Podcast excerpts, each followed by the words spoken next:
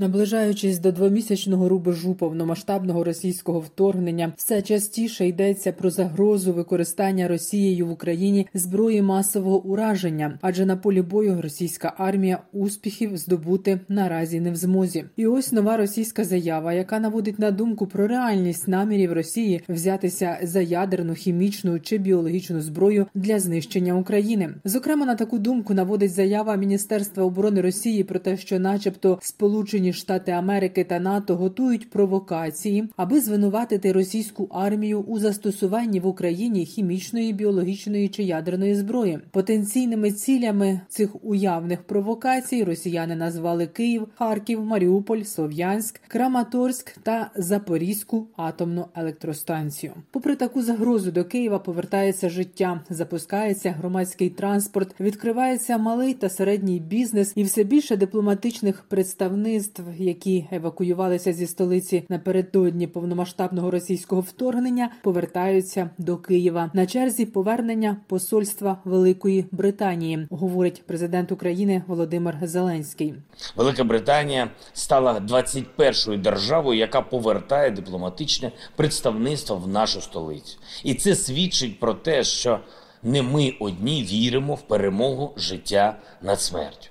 Сьогодні з посиланням на російських військових була розповсюджена новина про те, що, начебто, їхнім завданням зараз є встановлення контролю над півднем України і вихід до кордону Молдови. І нібито там у Молдові порушуються права російськомовних. Хоча, якщо бути чесним, то територія, на якій Росії варто би попіклуватись про права російськомовних, це сама Росія, де немає свободи слова, немає свободи вибору, просто не існує права на іншу думку, де процвітає бідність і де людське життя нічого не варте. Аж настільки, що вони їдуть до нас, їдуть на війну, щоб вкрасти собі хоч щось хоч щось, що нагадує нормальне життя. Знаєте, як раніше говорили про найбільшу мрію побачити Париж і померти.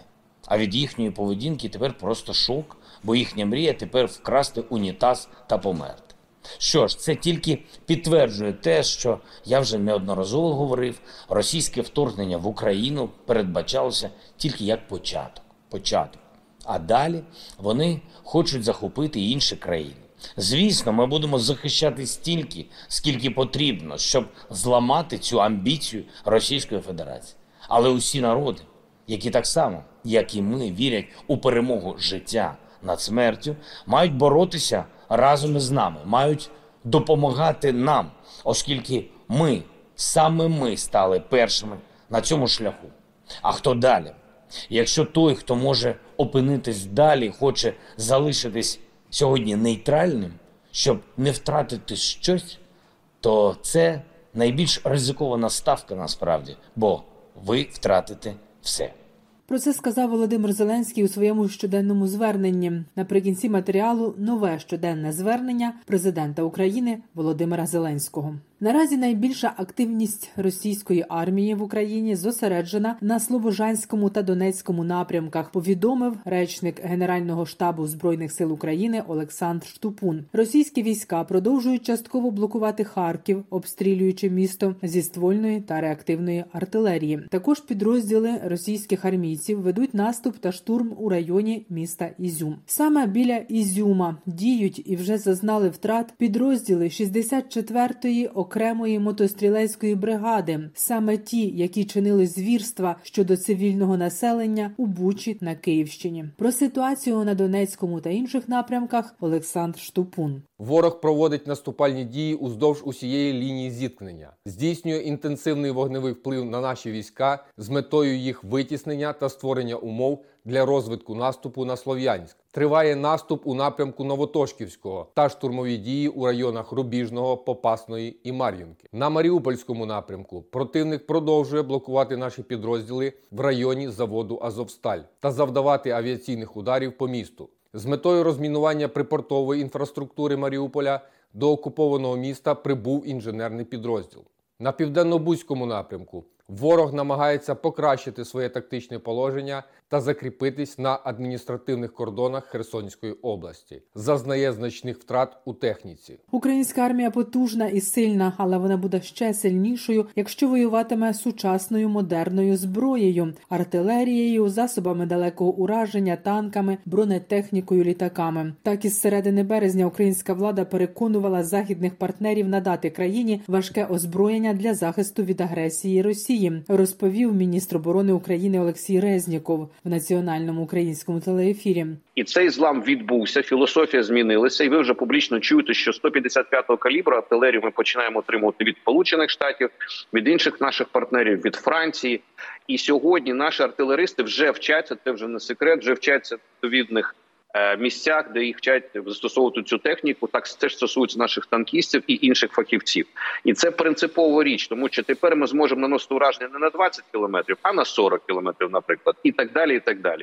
І це принципово має змінити картину цієї війни. Наші партнери не вірили, що Україна зможе перемогти. Деякі з них теж вважали, що Україна впаде за 72 години, про що мріяли в генштабі Кремля. Але коли українці показали свою не просто хоробрість, а принципову позицію не здати своєї землі, вони зрозуміли, що ми будемо боротися до останнього. І головна річ, яку вони починають розуміти, посилення ними східного флангу Європи насправді має відбуватися посиленням саме України, бо саме ми стоїмо на тій стіні, які боронять від орків весь цивілізований світ. Головнокомандувач збройних сил України Валерій Залужний закликав усіх, особливо блогерів із великими аудиторіями, утриматися від публічних оцінок бойових дій, логістики, забезпечення і рішень командирів, щоб не допомагати противнику. У своєму дописі Фейсбук він звернув увагу на те, що в соціальних мережах періодично з'являється інформація, яка використовується російською стороною для нанесення втрат збройним силам України. Військове керівництво не надає жодної важливої інформації про поточні операції, зазначив залужний. А лише військове керівництво володіє всією повнотою інформації та використовує її для відбиття російської агресії. Запорукою успішного знищення противника є нерозповсюдження цієї інформації, наголосив у своїй заяві Валерій Залужний. Евакуація цивільних з Маріуполя на Донеччині гуманітарними коридорами на територію, контрольовану Україною, відбувається, але виїхати вдається мінімальній кількості маріупольців. Юрію Лукасу вже вдалося напередодні прибути до Запоріжжя. Ось що він згадує, подаємо пряму мову мовою оригіналу. Мариуполя нету. Во дворах одні одни могилы и кресты стоят. Все. Там страшное творилось, там не расскажешь просто так. Там кацапы убивают людей ни за что. Е- Если мир не, не примет меры, Запорожье ожидает то же самое. Что-то надо предпринимать. И немедленно. Мы вырвались чудом оттуда, этого ада. Ситуація на Маріупольській Азовсталі залишається невирішеною. Там продовжують перебувати українські захисники та близько тисячі цивільних. З підвалів Азовсталі маємо чергове звернення тих, хто там переховується, говорить дружина одного із українських захисників. Я знаходжуся на комбінаті Азовсталі у бомбосховищі зі своєю родиною вже з 25 лютого. Це понад півтори місяці.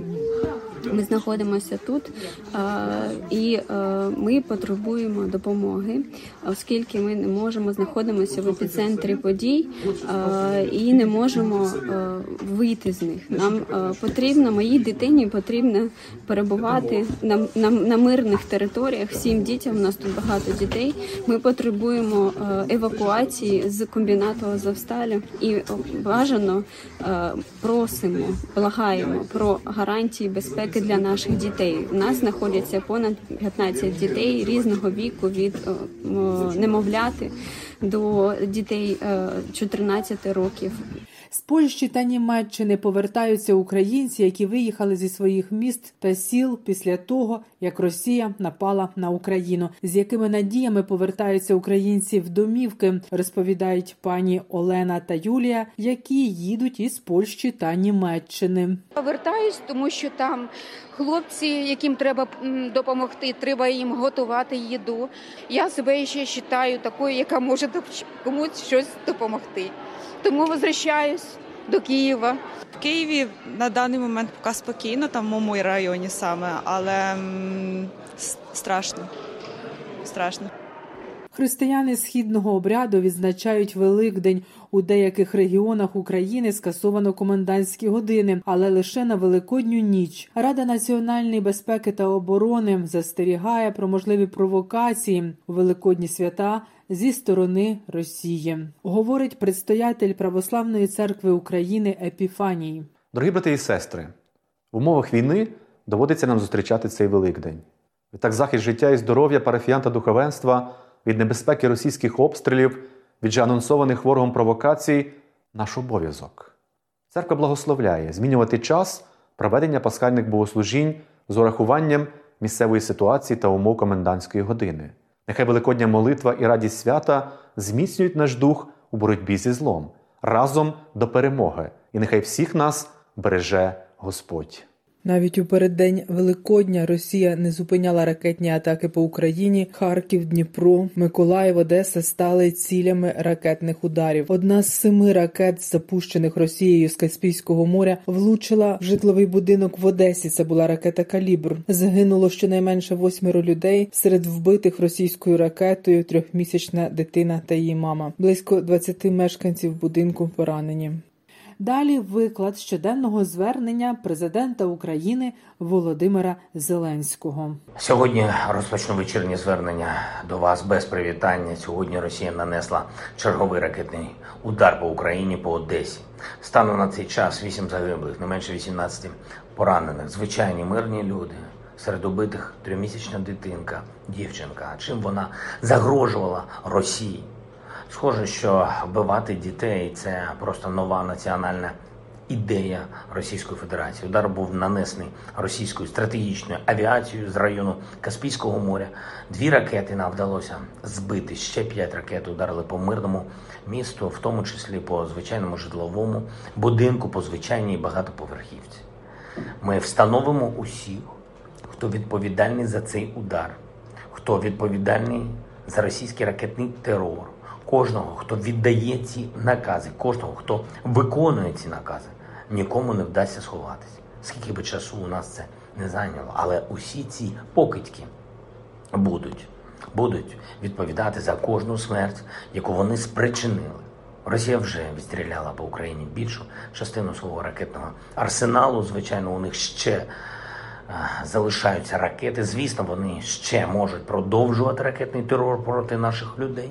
Але те, що вони вже наробили, це точно достатні аргументи для світу, щоб наприкінці визнати російську державу спонсором тероризму, а російську армію терористичною організацією. Будемо наполягати на цьому і надалі у переговорах з нашими партнерами. Альтернативи такому визнанню просто немає. Тому це правда. Російська держава стала терористом, і їй не соромно. А якщо не соромно, то це свідомо. А отже, має бути максимальна відповідальність.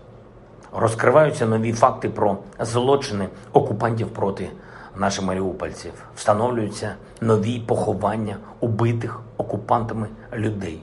Йдеться про десятки тисяч загиблих маріупольців. Фіксуються переговори окупантів про те, як вони приховують сліди своїх злочинів. Росія продовжує підтримувати діяльність і так званих фільтраційних таборів, зокрема поблизу Маріуполя. Хоча чесна назва для них насправді інша. Це концентраційні табори, такі, які будували і нацисти свого часу. Українців цих таборів, тих, хто вижив, відправляють далі на окуповану територію і в Росію. Зафіксовані факти депортації наших громадян в російську глибинку, в Сибір, навіть у Владивосток. Депортують в тому числі і дітей, сподіваючись, що вони забудуть, де їхній дім, звідки вони, а вони з України. Сьогодні для християн східного обряду була Велика Субота, день між розіп'яттям і Воскресінням. Схоже, що Росія застрягла саме в такому дні на роки, у дні, коли смерть торжествує, А Бога нібито немає, але Воскресіння буде, життя переможе смерть. Правда переможе будь-яку брехню, а зло буде покарано. І Росії доведеться знову вивчити ці істини. Це лише питання часу. Це лише питання часу, коли усі російські вбивці відчують, що таке справедлива відповідь за скоєні ними злочини. Це лише питання часу, коли ми зможемо повернути усіх депортованих українців додому. Це лише питання часу, коли всі наші люди на всій нашій землі відчують, що таке впевнений мир. Говорив сьогодні з прем'єр-міністром Британії Борисом Джонсоном. Проінформував його про ситуацію в Маріуполі, загалом в зонах бойових дій. Подякував за вагому оборонну і фінансову підтримку для України. Скоординували подальші кроки, необхідні для захисту нашої свободи. Готуємось також і до завтрашніх важливих переговорів з американськими партнерами. Провів сьогодні велику прес-конференцію в Києві в прямому ефірі. Відповів на багато, багато, багато запитань різних від різних журналістів, як українських, так і закордонних. І це не просто про відкритість, насправді, не просто про інформацію, це про те, на чиєму боці правда у війні. Це про те, хто може правдиво говорити як зі своїм народом, так і з усім світом. Українці можуть, наші вороги ні.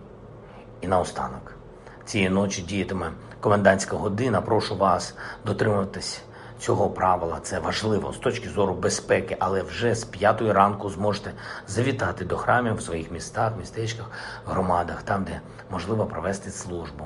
Прошу тільки зранку. Я вдячний кожному нашому захиснику, кожній нашій захисниці, які дають нам безпеку і цієї ночі перед Великоднем, і завжди, завжди, які обороняють державу, які виборюють для українців свободу. Вічна слава всім нашим воїнам, вічна пам'ять усім, хто віддав життя за Україну. Слава Україні!